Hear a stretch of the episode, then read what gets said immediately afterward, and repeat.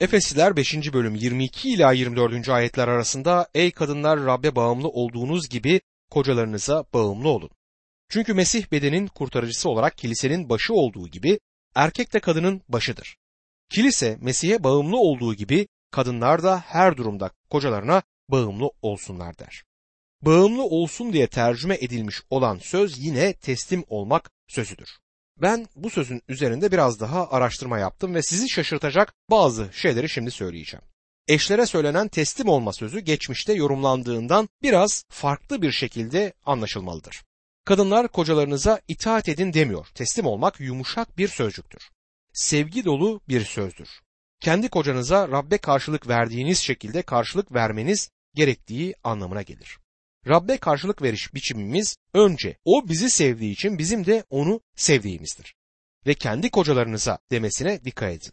Teslimiyetin temeli çok kişisel, sevgi dolu bir ilişki olmalıdır. Elçi Paulus inanlara kesinlikle Hristiyan evliliğinden söz eder. Karı koca ilişkisinde agresif olan erkektir. Fiziksel olarak agresiftir. Cinsel tercihleri konusunda ısrar eden, evde agresif olan odur ekmek parasını kazanma sorumluluğu da genel olarak toplumumuzda onun üzerindedir. Ancak bunun kendisine evde bir rütbe otoritesini vermediğini söylemek isterim. Kadının kocasına bir sevgi ilişkisinde inanlının Mesih'e verdiği karşılığı vermesi gerekir. Bir gün çalışma odama kaba saba bir adam gelip karımla konuşmanızı istiyorum. Çok soğuk ve bir eşin davranması gerektiği biçimde davranmıyor dedi. Farkında değildi ama söylediği şeyler durumu aynen yansıtıyordu. Bir koca olarak başarısızlığını itiraf ediyordu. Bu tür bir karşılık almakla ne tür bir koca olduğunu gösteriyordu. Kendisine son zamanlarda ona onu sevdiğinizi söylediniz mi diye sordum. Hayır, onu sevdiğimi biliyor. Ona bunu söylemem gerekmiyor dedi. Sanmıyorum dedim. Önce siz bunu ona söylemedikçe onun size sizi sevdiğini söylemesi gerekmez. Kadın karşılık verendir ve erkek agresif olandır. Erkeğin seni seviyorum demesi ve evlilik teklifinde bulunması bir tesadüf değil. Evet diyen kadındır. Erkek seni seviyorum diyene dek hiçbir kadından bir erkeğe seni seviyorum demesi beklenmez. Bir adam soğuk bir karısı olduğunu söylediğinde bunun nedeni kendisinin soğuk bir koca olmasıdır. Olması gerektiği koca olmamaktadır. Agresif olmak kadının işi değildir. Kadının rolü tatlılıkla teslim olan bir sevgi karşılığı vermektir. Burada agresif diye kullandığım sözün karşılığı yön veren de olabilir. Mesih inanlılar topluluğunun başı olduğu gibi erkek de kadının başıdır. Peki bu hangi açıdan böyledir? Bu bir sevgi ilişkisidir ve düzen açısından kocanın baş olması gerekir. Bu bölümde düzen bakımından bir başın olduğu dört değişik alan olduğunu görüyoruz. Kadınların kocalarına tabi olmaları gerekir. Kocaların Mesih'e tabi olmaları gerekir çocukların anne babalarına tabi olmaları gerekir ve kölelerin efendilerine tabi olması gerekir.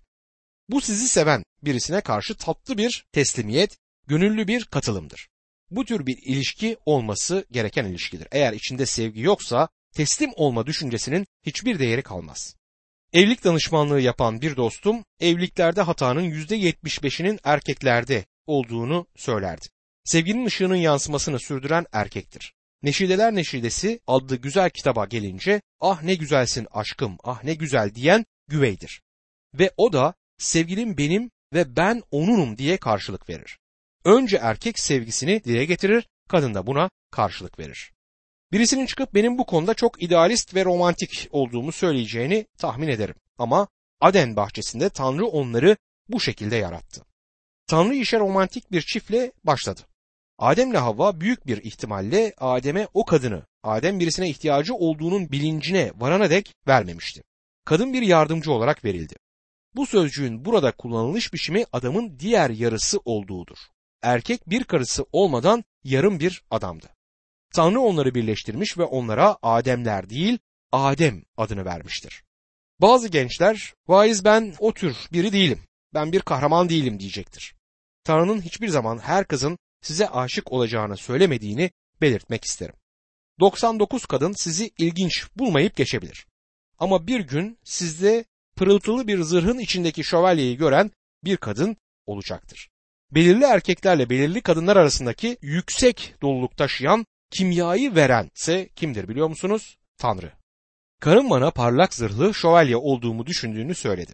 Size bunun nasıl son bulduğunu söylemek isterim. Elinde bir temizleme tozuyla ekrandan at üstünde geçen zırhlı şövalyeyi gösteren reklamı belki görmüşsünüzdür. Adamın nereyi boyladığını biliyor musunuz? Mutfağa. Ben de bazı zamanlar mutfağa boylarım. Bir dostum bana karınla daha fazla birlikte bir şeyler yap. Karın bulaşıkları yıkadığı zaman onunla birlikte bulaşıkları yıka. Yerleri sildiği zaman onunla birlikte yerleri sil demiştim. Onu yapamayacağım ama şimdilerde bütün hayatımda yıkadığımdan daha çok bulaşık yıkadığımı söyleyebilirim. Eğer genç bir bayansanız size de bir şeyler söylemek istiyorum. Belki yüzünüz ya da vücudunuz güzel değil. Tanrı her erkeği kendinize çekeceğinizi hiçbir zaman söylemedi. Bunu hayvanlar yapar. 99 erkek yanınızdan geçip sizde Kipling'in dediği gibi bir paçavra, bir kemik ve bir tutam saçtan başka bir şey görmeyebilir. Ama bir gün sizi doğru kişiymişsiniz gibi sevecek bir erkek gelecektir. Onun esini olacaksınız. Onu büyük şeyler yapmaya siz esinlendireceksiniz.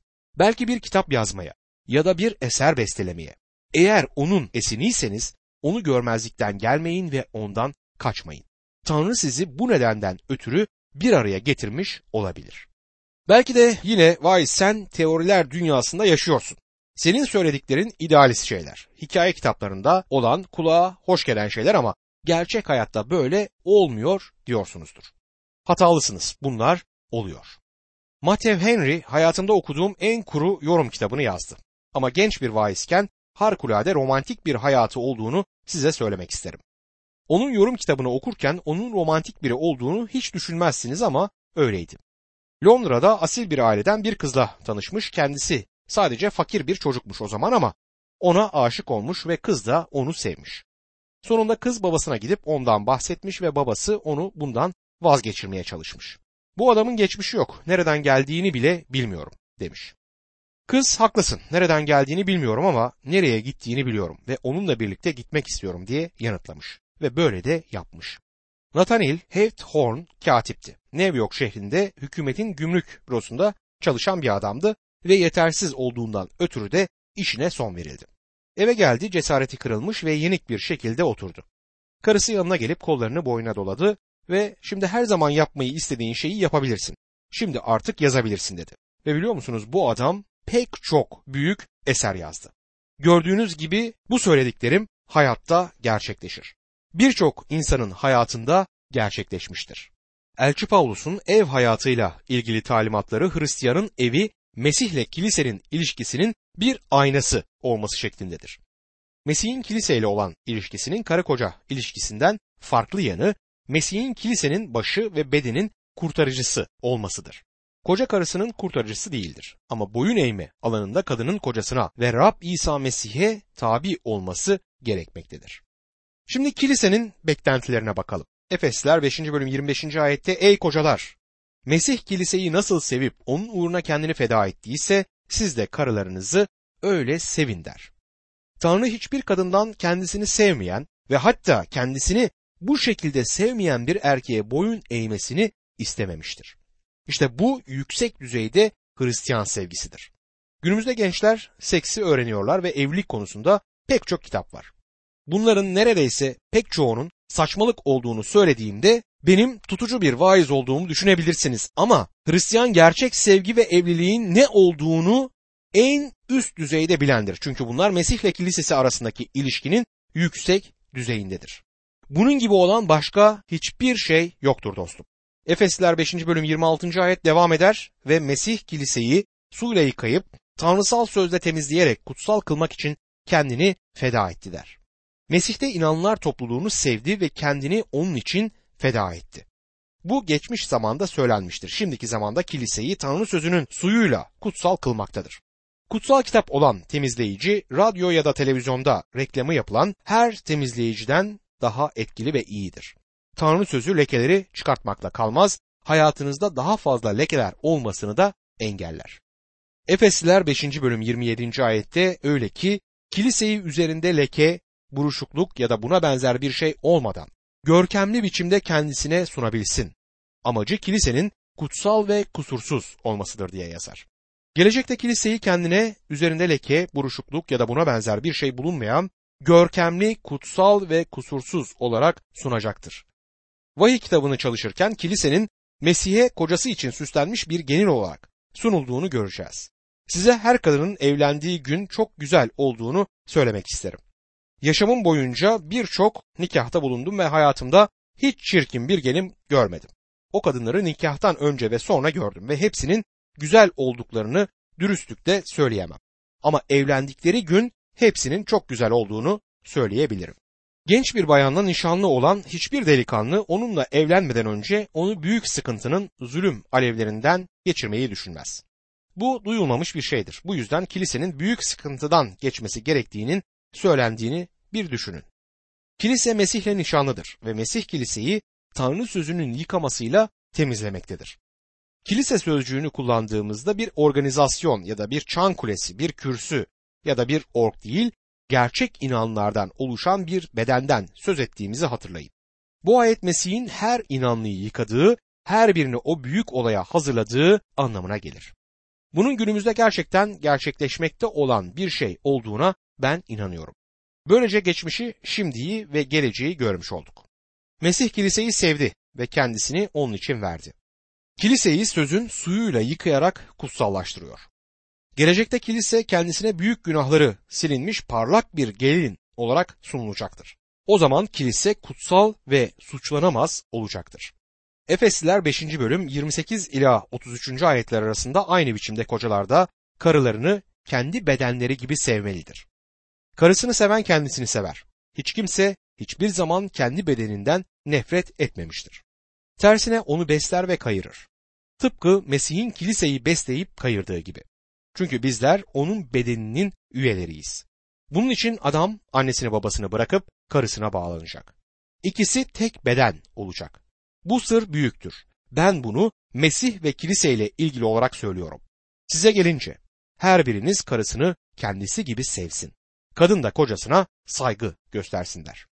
Elçi Paulus'un bu iki konuyu nasıl bir araya getirdiğini ve karı koca, Mesih ve kilise ilişkisini birbiriyle bağlantılı olarak nasıl kullandığını görebilmemiz için bu parçanın tamamını aktardım. Mesih ve kilise hakkında konuştuktan sonra konu yine karı koca ilişkisine gider. Aynı şekilde kocalar da karılarını kendi bedenleri gibi sevmelidir. Bir çiftin evlilik törenleri için ihtiyacı olan şey şampanya, içilen bir akşam yemeği değildir. Her ikisinin de kutsal ruhla dolması gerekir. Böylece yeryüzündeki başka hiç kimsenin geçirmediği kadar harika bir balayını geçireceklerdir. Seks ve evlilik dışı ilişkiden söz eden gençler gerçek sevginin ne olduğunu bilmiyorlar bile. Seks hakkında birçok şey biliyorlar ama gerçek Hristiyan evliliğinin güzelliği ve verdiği tatlılık hakkında hiçbir şey bilmiyorlar. Kocanın karısını sevmesi gerekir. Çünkü evlilik ilişkisi kadını onun bedeninin bir parçası yapar. Kilise Mesih'in bedenidir ve Mesih o bedenin başıdır. Bunu temel alarak koca kadının başıdır. Bir adamın kendi bedeninden nefret etmesi doğal olamaz. O yüzden kocaların karısını sevmesi gerekir. Çünkü karısı onun kendi bedenidir. Mesih kilisenin zayıflığını bilerek onu besler ve kayırır. Kocaların da aynı şeyi yapması gereklidir. 31. ayet Yaratılış 2. bölüm 24. ayetten aktarılır.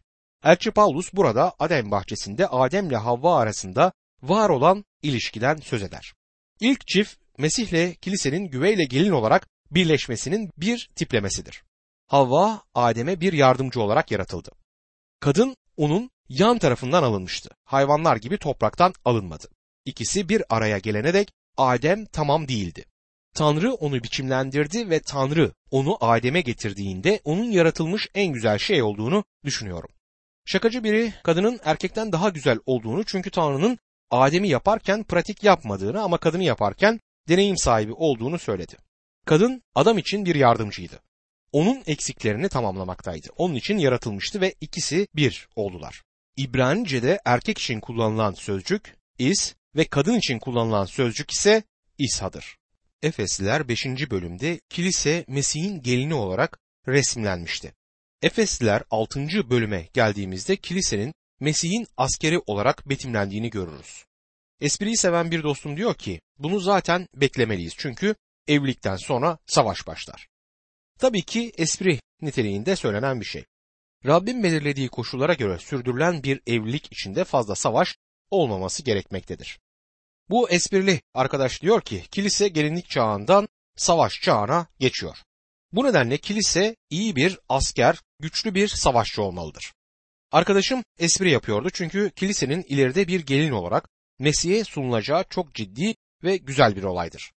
Kilisenin beklentisi budur. Şimdi içinde yaşadığımız çağ bir açıdan kilisenin Rabbe nişanlılık dönemi ve dünyaya teşhir ediliş çağı olarak görülebilir. Şimdi ele alacağımız bölüm Mesih imanlısının hayatındaki bir başka yönü açıklar. Dünyada bulunduğu süre içerisinde kilise Mesih'in iyi bir askeri olarak ruhsal savaşı sürdürmelidir.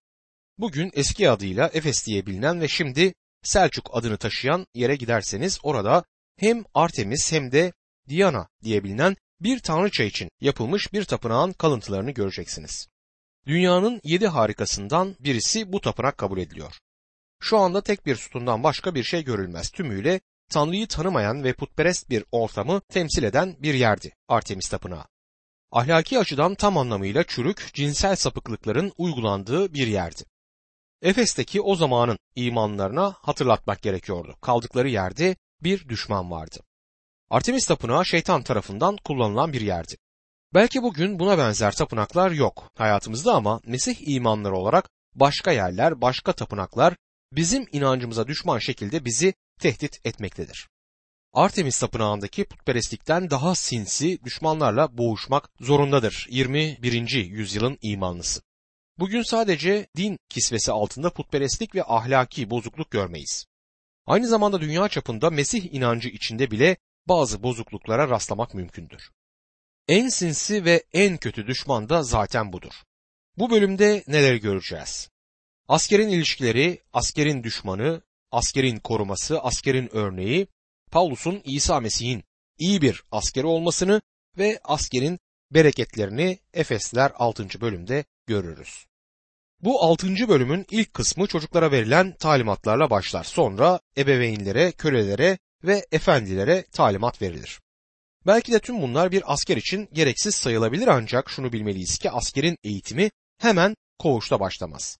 Daha askere alınmadan önce evde aile ocağı içerisinde bir çeşit eğitim alır ve bu aldığı eğitim daha sonraki askeri eğitim için bir zemin hazırlar.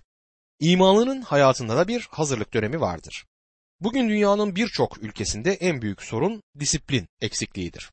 İncil okullarına gelince bu orada da geçerlidir. Bir ülkede ne kadar çok düzen ve disiplin varsa o ülkenin askeri alanı güçlüdür. Güçlü olabilmesi için disiplin ve disiplinli çalışmalar gereklidir. Elçi Paulus Efesliler mektubunun 6. bölümüne itaat ile başlar çünkü Mesih'in gelini olan kilisenin hazırlanışı itaat yoluyla olacaktır. Birinci ayette çocukların itaatinden söz eder. Neden? Çünkü disiplin evde başlar dedik. Evde disipline tutulmayan çocuğun önemli bir eksikliği vardır. Anne baba onu değerli bir şeyden mahrum ederler. Çağımızda dünya çapında sorunlar yaratan bir olay var. Bunu analiz edecek olursak görürüz ki disiplin üzerinde odaklanmaktadır. Gençliğimiz evde disiplin görmedikleri için toplum içinde yerlerini alamıyorlar. Topluma ayak uyduramıyorlar. Kilisenin tam anlamıyla hazırlanması için disiplin gereklidir. Bu nedenle Elçi Paulus bu 6. bölüme çocukların disiplini konusuyla başlar. Efesliler 6. bölüm 1. ayette şöyle yazar. Ey çocuklar! Rab yolunda anne babanızın sözünü dinleyin çünkü doğrusu budur. Bu şekilde olması doğrudur çünkü Tanrı'nın isteği budur. Aslına bakacak olursak çocukların anne babalarının sözünü dinlemesi hem doğrudur hem de adaletlidir. Tanrı'nın seçtiği bir yoldur. Askeri örnek alırsak görürüz ki askerin her şeyden önce öğrenmesi gereken bir şey vardır. Yetki altında olduğunu bilmeli ve yetkililere itaat etmelidir. Buyruğa tam olarak uymasını asker bilmelidir. Bu temel eğitim aslında evde de verilmektedir. Bir asker itaat etmesini öğrendikten sonra daha yüksek bir rütbeye sahip olabilir ama önce disiplin gelmelidir. Önce kendisi disiplin altına girer ki başkalarını disiplin altında tutabilsin. Önce kendisi itaat eder ki başkalarının da ona itaat edebilmelerini sağlasın. Bakın bu temel eğitim yöntemini aile içinde görmekteyiz. Anne baba ile çocuk arasındaki itaate bağlı bir bağlantı vardır burada. Daha sonra çocuk büyür ve çocukken öğrendiklerini kendi çocukları üzerinde uygular. İman hayatında zafer kazanılacaksa bu önce evde başlamalı sonra da iş yerinde devam etmelidir. Hatırlarsanız Rab İsa Mesih çocukken tapınakta kalmış ve oradaki din görevlileriyle tartışmıştı. Sonra anne babası onu merak edip arayınca onu tapınakta bulmuşlardı. O günden sonra İsa onlara bağımlı kaldı. Yani İsa Mesih de çocukken anne babasına bağımlıydı. Efesliler mektubunun bu 6. bölümünde ve 1. ayette dikkate alınması gereken iki tane temel nokta bulunur. Bunlardan birisi burada Pavlus'un imanlı bir aile hakkında yazdığıdır. 5. bölümde evlilik konusunu ele aldığına göre ve imanlı bir evlilikten söz ettiğine göre bu sonuca varabiliriz. Çocukların babalarına, annelerine bağımlı kalmaları belli bir çerçeve içerisindedir. Rab'de anne babalarınızın sözünü dinleyin diyor. Yani Rabbin isteği dışında Rabbin buyruklarına karşı gelir şekilde anne babaya itaat edilmesi beklenemez. İmanlı ebeveynler aynı zamanda kendi çocuklarını Rabbin şemsiyesi altına getirme ayrıcalığına da sahiptirler. Evli ve çocuk sahibi olanlarımız bunu yapmalıdır. Çocuklarımız belli bir yaşa gelip de kendi hayatlarını Rab İsa Mesih'e teslim edinceye kadar biz onları Rab için onun şemsiyesi altına getirebiliriz. Bir evlilik içerisinde evli çiftten sadece birisi Mesih imanlısı olsa bile o imanlı çocuklarını bu şekilde Rab'be getirebilir. 1. Korintliler 7. bölüm 14. ayette çünkü iman etmemiş koca karısı aracılığıyla iman etmemiş kadında imanlı kocası aracılığıyla kutsanır. Yoksa çocuklarınız murdar olurdu ama şimdi kutsaldırlar der. Ancak bilmeliyiz ki bunu yaptığımızda çocuk Mesih'te kurtuluş bulmuş olmaz. Daha sonra kendisi hayatını Mesih'e vermelidir. Yine vurgulamam gereken bir şey var. Rab'de anne babalarınızın sözünü dinleyin diye yazan ayettir bu. Anne babası imanlı olmayan gençler için yüreğim yanıyor. Bu gençler için bazen seçim yapmak zor olacaktır. Anne baba imanlı olmadıkları için çocuklarının Rab'be karşı bir şey yapmasını isteyebilirler. O zaman çocuk Rab'be itaat etmek zorundadır ve anne babasına itaat etmeyecektir. İkinci nokta ise belki fark ettiniz bu ayette itaat sözcüğü yerine söz dinlemek deyimi kullanılmıştır. 5. bölümün 22. ayetinde kadının kocasına bağımlı kalması ya da boyun eğmesi söz konusu olmuştu. Burada söz dinlemek vardır. Neden? Çünkü evlilik içinde kadının yeri çocuklarla bir değildir. Kadın evlilikte erkek ile aynı seviyededir. Kocasına bağımlı kalması sadece erkeğin aile reisi olmasından kaynaklanır. Daha önce de belirttiğim gibi erkek kadından daha üstün değildir. Aile içerisinde tek bir baş olmalıdır ve Tanrı erkeği bu görev için seçti. Başka açıdan kadının erkek kadar hakkı ve karar verme yetkisi vardır. Ancak aile içinde son karar erkeğe aittir. Bu son kararını kendi başına vermez. Karısıyla konuşup onun düşüncelerine de gereken önemi verdikten sonra birlikte bir karar alırlar. Çocuklara gelince çocuğun konumu anne babasının yetkisi altındadır. Çocuk itaat etmelidir. Hatta 5. ayette köleler için kullanılan aynı sözcük burada çocuk için de kullanılır. Çocuk anne babasına itaat etmeli, onların sözünü dinlemelidir. Anne babaya itaatsizlik kutsal yazılara göre yasa saymazlığın en kötü şeklidir. Elçi Paulus bu konuda Timoteus'a şöyle yazar. 2. Timoteus 3. bölüm 1 ila 3. ayetler arasında. Şunu bil ki son günlerde çetin anlar olacaktır. İnsanlar kendilerini seven, para düşkünü, övüngen, kibirli, küfürbaz, anne baba sözü dinlemez, nankör, kutsallıktan ve sevgiden yoksun, uzlaşmaz, iftiracı, özünü denetleyemeyen, azgın, iyilik düşmanı olacaklar. Anne babaya itaatsizlik son günlere özgü, son günlerde yaşadığımızı belirten bir işarettir. Belki Türkiye'mizde bu boyutlarda yaşanmaz ama Avrupa ve Amerika gibi yerlerde çocuklar anne babalarının yetkisi altına girmeyi reddetmektedirler. Hatta bazı çocuklar anne babayı bile öldürüyor. İçinde yaşamakta olduğumuz çağın niteliğini gösteren bir şeydir bu. Tabii ki gerçekçi olmalıyız. Her çocuğun hayatında isyankar bir dönem yaşanacaktır. Bu doğal bir gelişmedir. Erkek çocuk belli bir yaşa gelince baba evinden ayrılıp kendi yuvasını kurmak isteyecektir. İsyankar tavırların çoğu bu gelişimin bilinçaltından kendisini göstermektedir. Erkek olduğu için hayatı boyunca bir hanım evladı gibi kalmak istemez. Annesini babasını sever ama bilir ki kendi yuvasını kurmak zorundadır. Tanrı da onun kendi ayakları üzerine durmasını ister. Kendi ailesini geçindirmek zorunda kalacaktır. Artık yetki altında kalmaktansa kendisi yetki sahibi olacaktır. Bir defasında bir aileyi ziyaret ettim. Küçük bir çocukları vardı ve bu küçük çocuk her şeyi öylesine kontrol altına almıştı ki babayla bir türlü konuşamadı. Çocuk hep babasının dikkatini çekmek için elinden ne geldiyse onu yaptı. Baba sonra bana dönüp bu çocuğun bana itaat etmesini bir türlü sağlayamadım dedi. Bence bunu yapabilirdi, yapmalıydı da. O yaştayken Tanrı istemine göre baba çocuğunu disipline etmelidir.